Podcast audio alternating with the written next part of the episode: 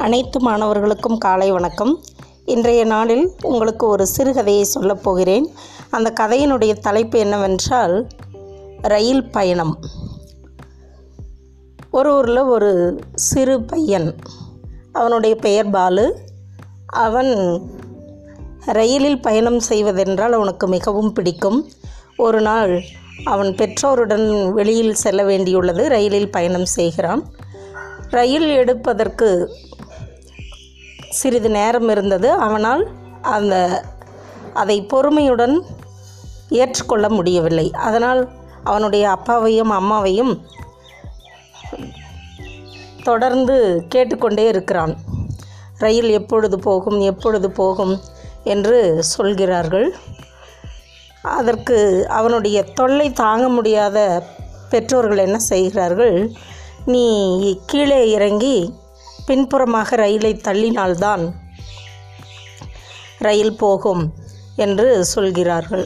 உடனே அவன் கீழே இறங்கி வந்து ரயிலின் பின்புறம் பிடித்து தள்ளுகிறான். போகவே இல்லை. முயற்சி செய்து செய்து பார்த்துவிட்டு உள்ளே வருகின்றான். அப்பொழுது அருகில் அமர்ந்திருந்தவர்கள் தம்பி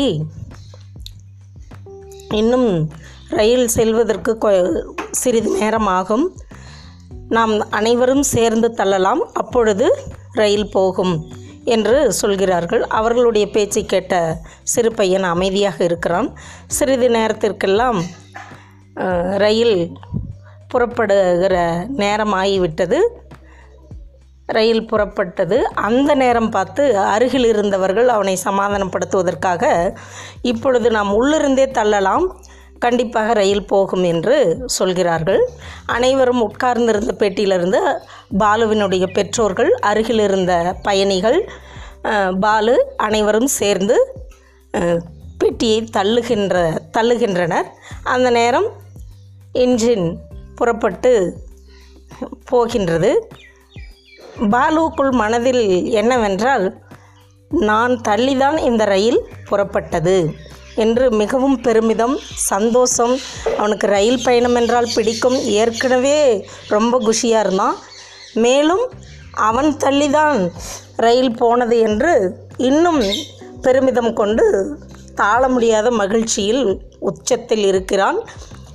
ரயில் பயணத்திலிருந்து வந்து அண்டை வீட்டார் உற்றார் உறவினர் அனைவரிடமும் நான் தள்ளிதான் இந்த ரயில் புறப்பட்டது என்று பெருமையாக பேசிக்கொண்டிருக்கிறான் இந்த கதையின் மூலம் நாம் தெரிந்து கொள்வது என்னவென்றால் ஒவ்வொருத்தரும் ஒவ்வொருவரும் குடும்பத்திலும் சரி ஒரு நிர்வாகத்தில் வேலை செய்கிறவர்களும் சரி என்னால் தான் இது நடந்தது?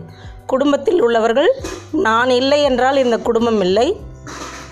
நான் இல்லை என்றால் இந்த குடும்பம் இயங்காது. ஒரு இன்னும் சொல்லப்போனால் ஒரு நிறுவனங்களில் வேலை செய்கிறவர்கள் என்னால் மட்டுமே இந்த நிறுவனம் இயங்கிக் கொண்டிருக்கிறது என்று சிலர் தற்பெருமையும் பேசிக்கொள்வதுண்டு அப்படியல்ல ஒரு நிறுவனம் என்றால் பல்வேறு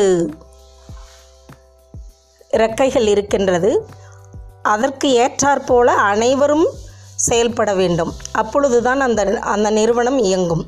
யாரும் இதில் தற்பெருமை பாராட்ட வழியில்லை.